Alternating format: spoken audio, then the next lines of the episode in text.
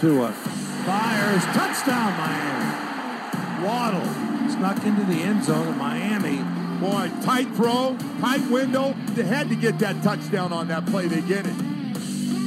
What is up, Dolph fans, and welcome to the Drive Time Podcast, part of the Miami Dolphins Podcast Network, covering your team, your Miami Dolphins. How's it going, everybody? I am your host, Travis Wingfield, and as always, I am here to bring you your daily dose of Miami Dolphins football. And on today's show, it's Preview Thursday for a very big game, a game that I am personally very excited for. We're looking into the big matchup against the Tennessee Titans and a familiar face at the quarterback position. We're going to tell you how the Dolphins match up at every position, the keys to victory, the stats, the film, what to keep an eye on, a whole heck of a lot more from somewhere in South Florida. This is the Drive Time Podcast. That's another Miami Dolphins.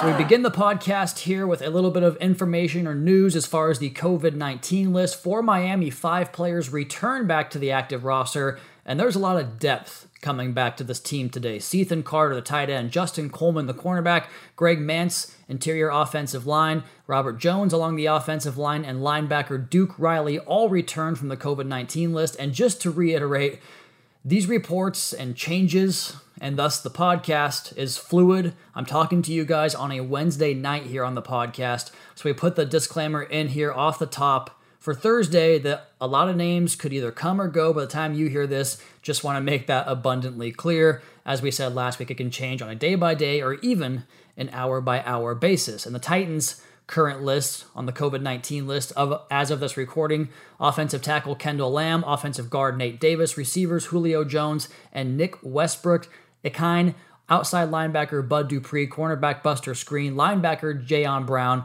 defensive lineman Danico Autry, and then cornerback Caleb Farley is out for the year, but he's on the list, and then receiver Cody Hollister, a practice squad receiver, rounds out the Titans' present covid nineteen list at six oh one Eastern on Wednesday night, December twenty-ninth. So with that out of the way, we start here with the intro to the Titans, as we do weekly on the Preview Podcast, a team we have not seen since twenty eighteen in the longest football game in the history of football games, which, by the way, there was no joy to be had in that game. Remember that? That victory, that the Tannehill to Stills deep ball was one of the best moments of the entire year. The Jakeem Grant return touchdown on the kickoff was also phenomenal, but the the way football games kind of have that turning feeling in your stomach, to ha- experience that for seven and a half hours was not fun by any stretch. That was the worst game of all time. Anyway, that long stretch of not playing them is why we have not done one of these where you can kind of catch up on how they got into their current position, which is ten and five in Mike Vrabel's fourth season, and it's been a good run there for him, looking for their second straight A F C South title, and their magic number to clinch that position is one, a victory by Tennessee or an Indianapolis loss gets them back to the A F C South mountaintop. And their best season over that period of time with Vrabel came in a wild card season where they made a run all the way to the A F C Championship game and held a ten-point lead over eventual champion Kansas City right before Patrick Mahomes went Mahomes and eventually captured the Lombardi that season. And it really started the moment that Ryan Tannehill took the reins there for the Titans. In that twenty nineteen season, he served as the backup to Mariota for the first six games. The Titans were two and four when they made the switch, and Derrick Henry had rushed for four hundred sixteen yards and four touchdowns through the first six games, an average yards per carry of three point six eight.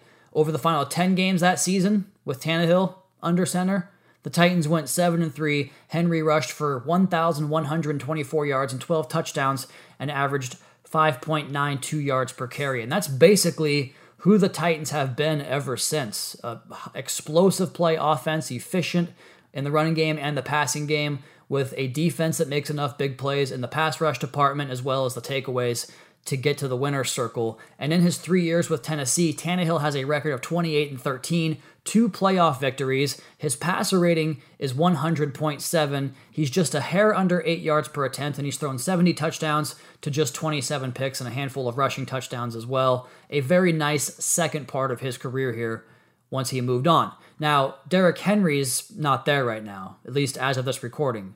He's eligible to come back off the I R, or I guess this is the middle window, I should say, of his surgery projection or return projection. So there's like there was an Instagram post by the Titans with a picture of him, but he hasn't returned to practice yet, so we'll see on that. But He's not there right now. The offensive line's been banged up. They've been down some weapons, but this defense has kind of risen up and matched what the offense had been able to do over the last couple of seasons. And it starts up front where they really built things, built that thing out with a core of inside-outside rushers and guys that can impact the passing game. And before Mike Vrabel, this was a team that really struggled to get pass rush. And it was kind of one of those, you know how certain teams have these annual positional blind spots?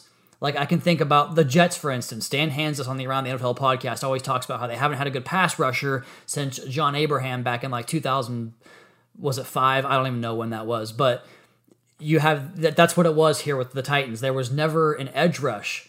But since Vrabel's arrival and that first draft class, he goes up there with John Robinson and gets Harold Landry, a massively disruptive force off the edge. The next draft class, they go to the inside and nab one of the game's most disruptive interior defensive linemen in Jeffrey Simmons in twenty nineteen. Then this year, they go out and they pick up Bud Dupree in free agency. They also scooped up Danico Autry from division Danico Autry from division rival Indianapolis. Like, you get the point. It's been a point of emphasis, and they can really shut down the run and rush the quarterback with their starting four up front.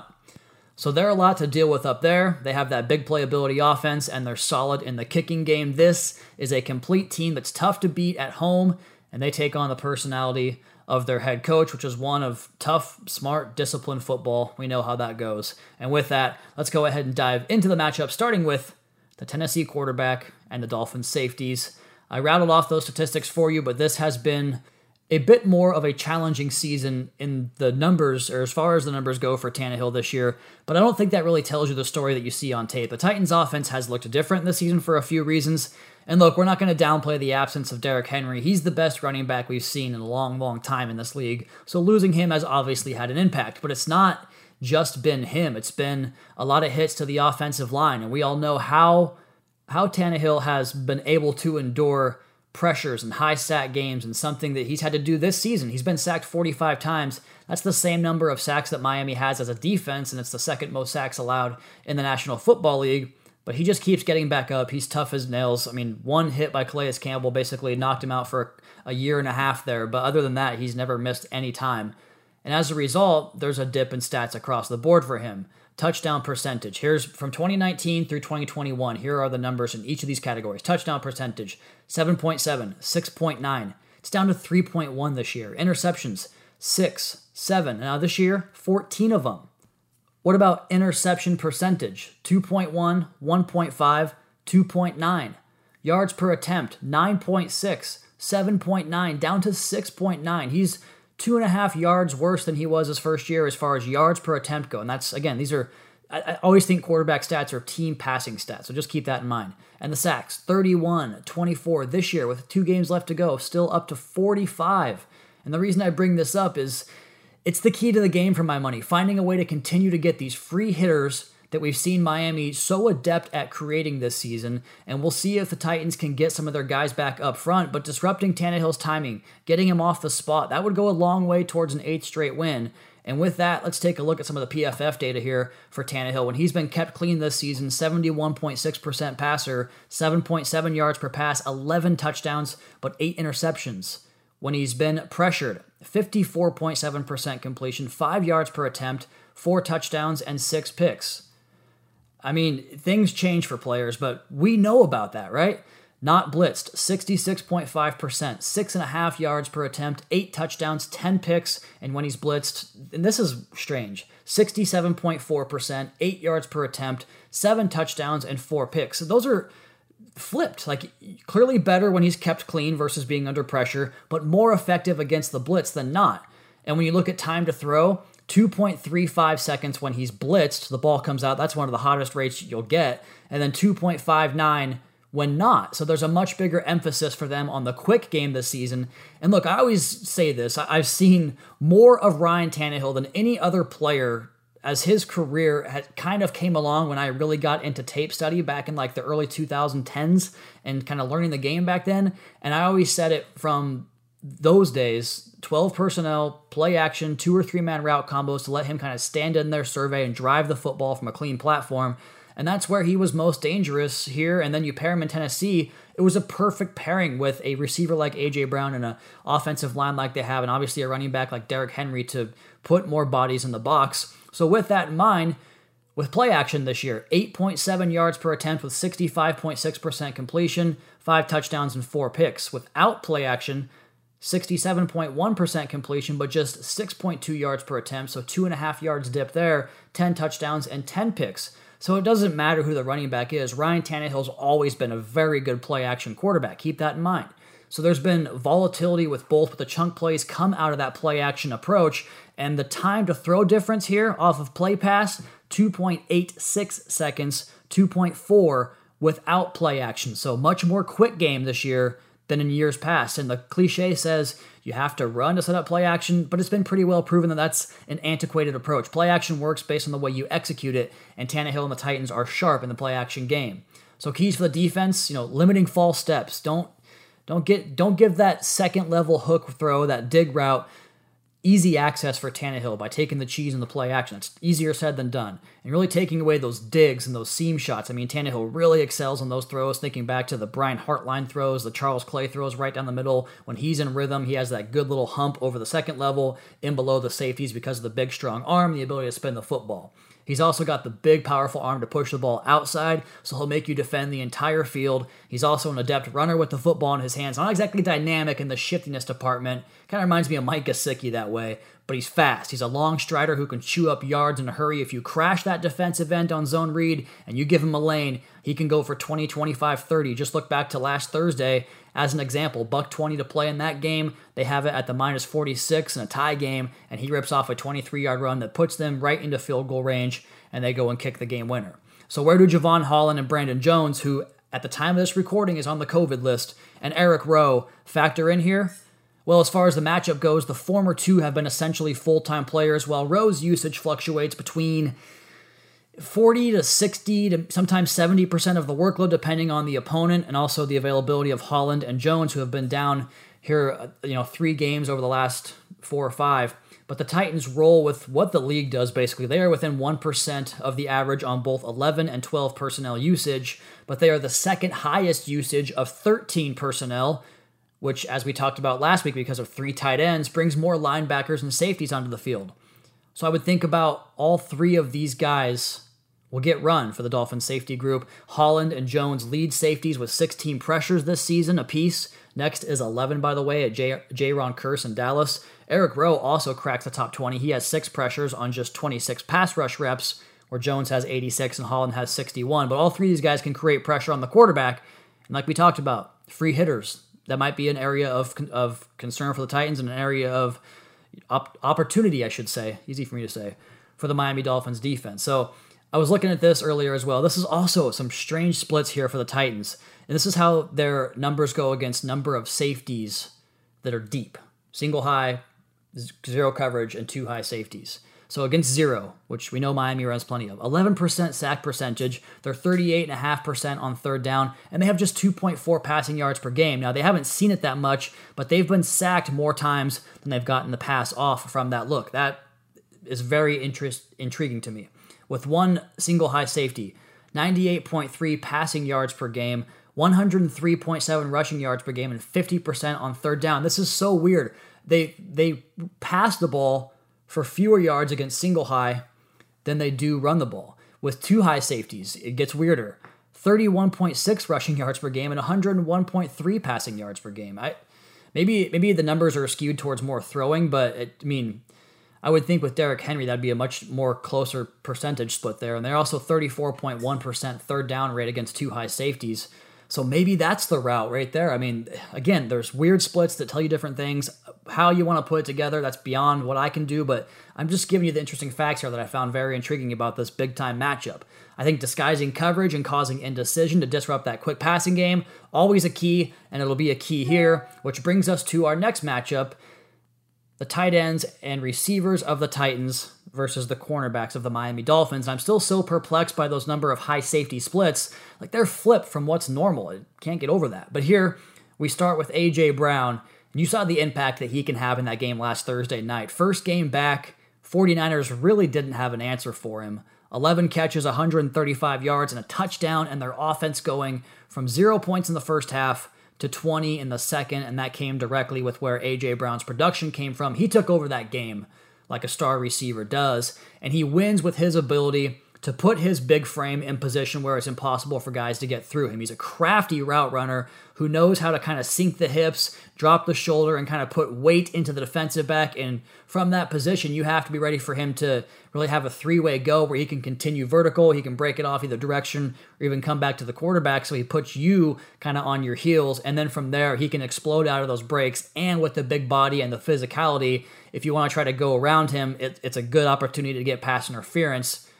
So the physicality to match up with him, it's always been something that Xavier Howard's excelled with, right? But not just with how he matches up with actual hands on the receiver, but the way that he can mirror and, well, I'm trying to think of a, a synonym for mirror, but just mirror the routes and the moves that the receiver takes, in this case, A J Brown. And that allows him to recover better and break on the football better because he's not at the peril of being overpowered physically by A J Brown. I can't wait for this matchup if that's how it goes. I mean, who knows? Maybe you double A J and you use X and Byron elsewhere. Maybe they're part of that double. You certainly have options, as you do every week with this deep secondary, especially with the return of Justin Coleman. But last week, I mean, this should tell you how excited they were to have him back. sixteen targets, four of those versus Josh Norman, three for forty-two and a touchdown. Four of those versus Ambry Thomas, Thomas, two for forty-six. Three versus Jimmy Ward, one for twelve, and this is an underneath reroute, and I saw it on tape because you don't want to bring a safety down to just straight up cover A J Brown. So one for twelve against three targets on that double, and then two targets against Kawan Williams, two for twelve, two against Fred Warner, the linebacker, two for fifteen, and one for Marcel Harris, one for eighteen. So he'll find his matchups. They'll move him all over the football field. And given Miami's propensity to mix things up, that's probably the smart assumption for how to defend him, to mix it up with different looks. But we'll see. His ninety-two targets lead the team, even though he's only played eleven games, and still he has double the targets of the number two option, which is Nick Westbrook-Ikhine. He has forty-six targets. I'm sure Julio would have a lot more than thirty-eight if he played in more than nine games. Then it's Chester Rogers with thirty-seven targets, and this is where you start to see the idea behind the offense and that thirteen personnel package. It's A J Brown and then a collection of people. We we mentioned the forty-six, thirty-eight, and thirty-seven targets. Here's the rest of the list. thirty-four for Jeremy McNichols, thirty-four for Jeff Swaim, twenty-one for Dontrell Hilliard, twenty for Derrick Henry, eighteen for Michael Pruitt, and seventeen for Marcus Johnson. So they spread it out beyond their top target. How does Miami counteract that? Well, first, will Julio Jones play? I think that changes things, even if he's if he hasn't been as productive as he was for so many years in Atlanta. You still want to account for him, and he's still averaging fourteen point five yards per catch, and even just one big play can change the complexion of the game. Now, the rest of that collection, that's all backs and tight ends, aside from Marcus Johnson at the bottom with seventeen targets. He's a receiver, so you need backers and safeties to be involved as well, but I think the matchup really starts with A J. Brown, and the rest depends on how you treat that one as far as getting him figured out. If you can take him away, that's going to force the offense to go in options that they just were not able to produce with last week. Can you duplicate that for not just one half, but two halves? That'll be a big key in this game. Let's talk about the Titans' offensive line, the Dolphins' defensive line, but first, these words. So up front, we already previewed the Dolphins' safeties versus the Titans' quarterback, as well as the Dolphins' cornerbacks versus the Titans' receivers and tight ends. Let's go ahead and pick it up with the offensive line of Tennessee versus the Miami front. And look, Miami has three edges inside the top thirty in Q B pressures this year. Wilkins is top thirty among interior defensive linemen. Sealer, Butler, Davis doing it too. It's a lot to contend with. And I talked about this earlier. The numbers the Titans have posted against different looks, giving this Titans line different looks, different mugged up backers or safeties in the equation, different games with the defensive line, pulling different guys into the hook zone, whether it's a Adam Butler or Jalen Phillips, just backing different guys out, showing pressure, playing coverage, vice versa. We saw the cat blitz last week. Bring some, bring Nick Needham, uh, bring bring them all. I think that's the key here. Like with Tannehill, keep this line guessing, create even the slightest hint of hesitation, and that will go a long way to getting pre- the pressure you need to slow this Titans offense and ultimately win the game. I have no idea who's going to play. Like we told you the names on the COVID list off the top. That could change. Last week, here's who, who here's who played and how many snaps they've played this season. Dylan Radunz, the rookie out of North Dakota State, one fifteen. Ben Jones at left guard. Check that. Ben Jones at center, one thousand twenty-eight snaps. Nate Davis in the lineup at eight nineteen. Aaron Brewer at four hundred eighty snaps. And then David Quessenberry, one thousand fifty-two snaps at right tackle. So Taylor Lewan is battling an injury and came off the COVID list. on Wednesday. My days are so out of whack. He's a Pro Bowl level tackle with a real nasty streak and a tone setter for that group. I mean, remember that back in the twenty eighteen game. He's played seven hundred fourteen snaps. They could get him back. That'd be a big addition. Kendall Lamb, also on the COVID list. He's a reserve tackle, just eighty-seven snaps played. Ty Sambrio played one hundred twenty-three snaps at tackle for him this year. Bobby Hart uh, f- found his way into one hundred one tackle snaps as well. Roger Saffold's been one of the game's best guards and or tackles before his time with the Rams for a long time. seven hundred thirty snaps for him. There's a lot to sort here. And but as we look at the injury report, again, the Titans get some key pieces back. Taylor Lewan should be back. We'll pencil him in there. And again, Roger Saffold was back on the practice field as well. They also got David Long, the linebacker who missed the last six games, back on the practice field on Wednesday as well. So here's the uh, here's some pressure numbers for the five guys that you think might start the game. Taylor Lewan, twenty pressures, four sacks, and five hits. Roger Saffold, twenty-two pressures, two sacks, and six hits. Ben Jones, twenty-one pressures. He's played the entire year, so think like really good numbers there. One sack and four hits. Nate Davis, thirty-three pressures, five sacks, and five hits. And here's one that I haven't seen this year. David Quessenberry, forty-two pressures, eleven sacks, and eleven hits. So twenty-two total impacts on the quarterback. And so Emmanuel Ogbah takes most of his snaps off that right side. And Quessenberry goes six five, three ten. But he's got thirty-four inch arms. And I wanted to look that up because Ogbah's been really effective with his swipes and his cross chops and the moves that he utilizes those big heavy hands in.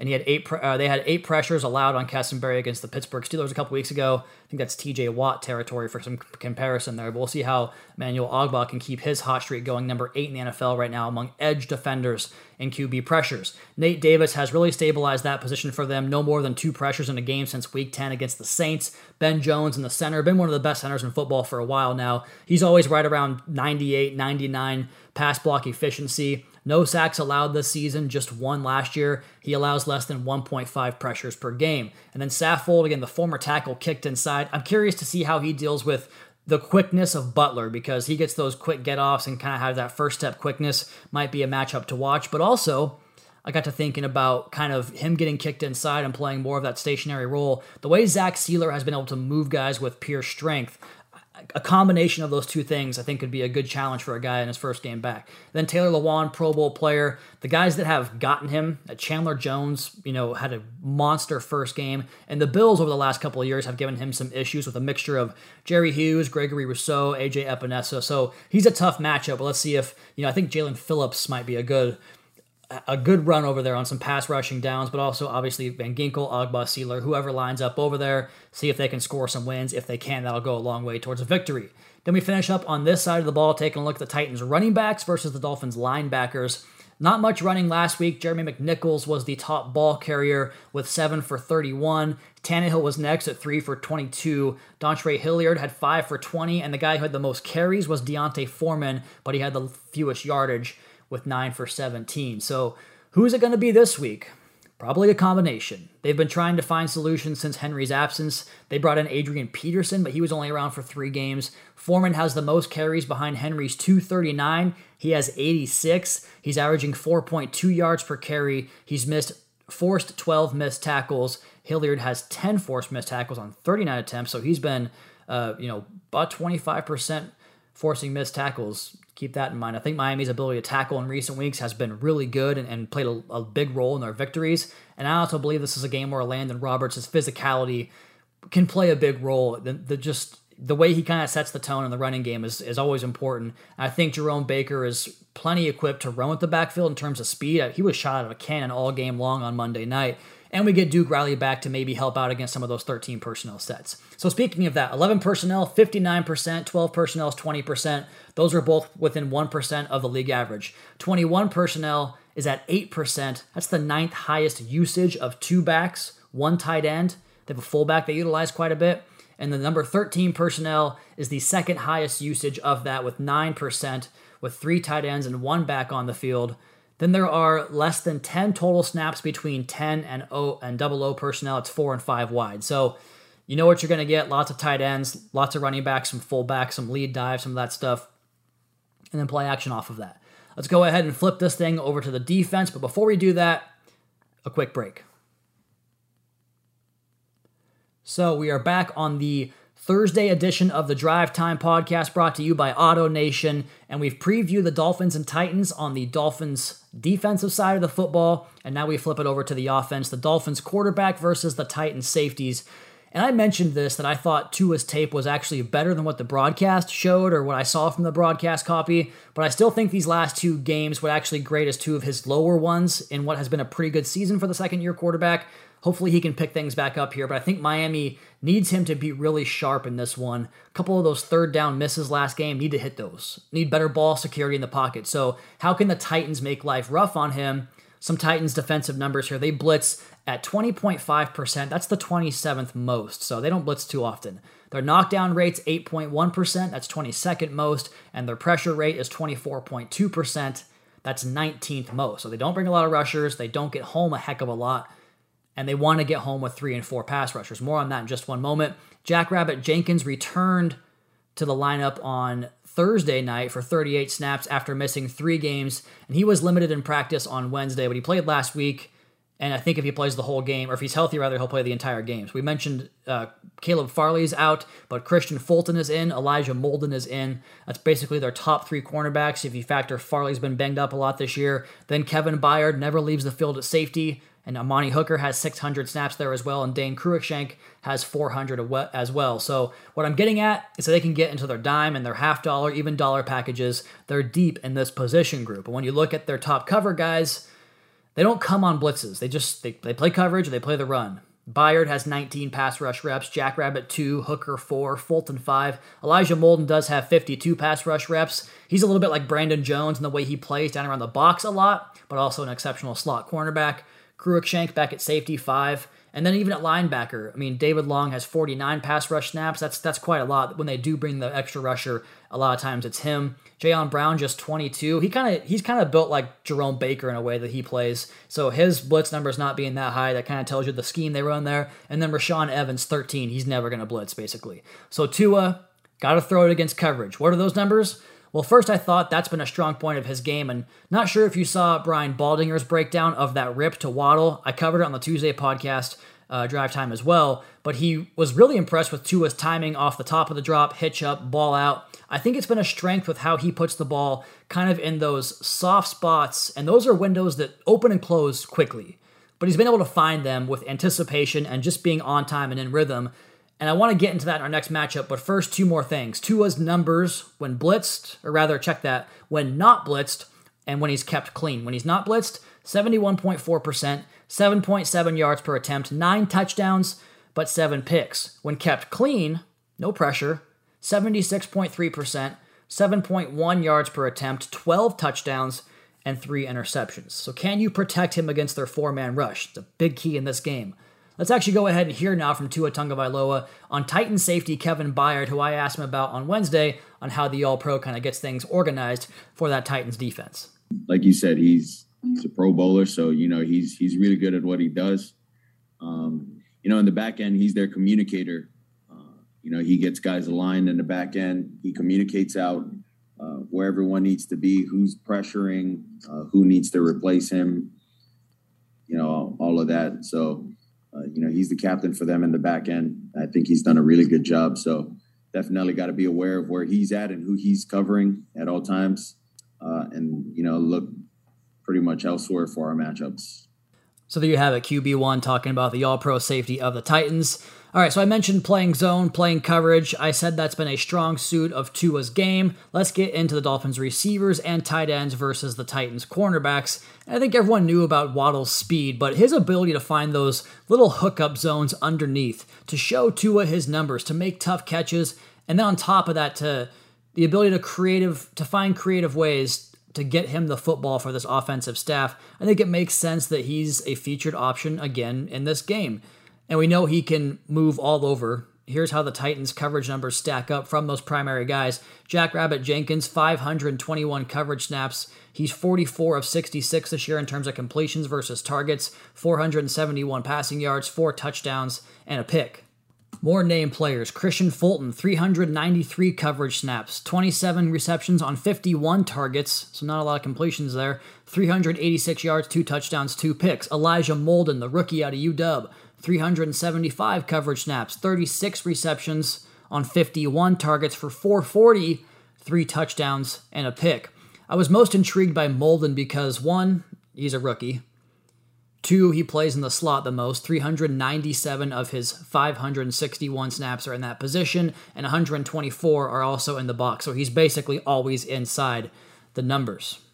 And obviously, number three, Waddle plays most of his snaps in the slot, although he does move around a whole lot in this offense. And after watching the tape, you know, Molden gets a lot of those one-on-one reps inside the slot, and when he gets help, well, we also saw Miami create opportunities to get free releases and one-on-one matchups despite capping Waddle or showing those double teams, and a variety of motions and stacks and bunches would get him off of those double teams. And Molden's an ultra-competitive type of player. That's kind of how they have the D Bs around here. Jackrabbit, Fulton, same way. Fiery type that's going to challenge you every step of the route, play physical defense.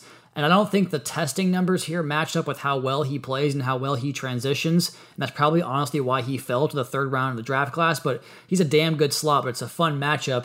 And the reason I mentioned the testing of four five, nine forty, he didn't run the agile drills. His ten and twenty-yard splits were slow. So start-stop ability, I think Waddle can test that a little bit if that's how it looks on the field. And Fulton was one of the best, I thought, kind of press cover two types, and he certainly has the length to play a little bit of man coverage out there. But I thought coming on, you know, long physical athlete, sounds like a potential Devontae Parker matchup to me. And Jackrabbits played six hundred sixty of his seven hundred fifty-three snaps out wide, Fulton five thirty-seven of his six twenty-four. So those guys were almost primarily outside corners, although you might consider, I guess either of them could really match up on Gesicki, or maybe you put Jackrabbit over on Parker. Like I... Maybe there's some sort of bracket on Waddle where there's Jackrabbit on Parker and Fulton on the combination of Isaiah Ford, Matt Collins, Albert Wilson, if he can make it back. All kinds of possibilities here. Now, for the tight end purposes, I wanted to look at the way they handled certain tight ends around the National Football League. George Kittle had three targets, one against uh, Jackrabbit Jenkins, one against Kevin Byard, one against Buster Screen, the slot cornerback. Pat Freiermuth, four targets, two against Harold Landry, one against Zach Cunningham, one against Elijah Molden. Then the Patriots with their two tight ends, five targets for Hunter Henry, one of those against Jackrabbit, two of those against Kevin Byard, two of those against Amani Hooker. Jonnu Smith, four targets, two linebackers involved in there, two targets against Jayon Brown and Dylan Cole apiece. So they really find different ways to get that done, and I just find it interesting that it could be any of those options in the game on Sunday. Then we get into our matchup of the game, really, as far as this side of the ball goes. The Dolphins' offensive line versus the Titans' defensive line. And I want to look first inside, pressures and run stops. Jeffrey Simmons, fifty-seven and forty-one. It's the most P F F pressures for the first three seasons of a player's career at that position since Aaron Donald. That's pretty good company. And then Danico Autry, who's on the COVID list right now, but we'll see. fifty-five pressures, nineteen run stops. So more of a pass rusher as far as, as far as that production tells you, but it's pretty good pass rush production too. He and Simmons, it's the best interior pass rush duo in football for my money. And then the next, the third player kind of in that rotation, T R Tart, five pressures, five run stops. So you see the usage drop off after those two guys who have played one thousand four hundred seventy-seven snaps with Simmons and Autry. And then the third most interior u- uh, used interior defensive lineman has three hundred twenty snaps. So something else to think about there. Can Miami test their conditioning there and force those guys off the field a little bit? We know they have the wide runs and the screen game capability to kind of make those guys retrace and get outside and run a little bit. But outside's also tough to get out there too against this defense. Harold Landry, fifty-nine pressures, thirty-eight run stops. These are monster, monster numbers. Bud Dupree, sixteen and sixteen. Now he's only played nine games, so his per game stats are a lot better as far as that drop-off goes. But then from there, another one of those drop-offs.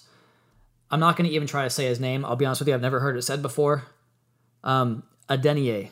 That's his last name. But close enough. one hundred ninety-two snaps, thirteen pressures.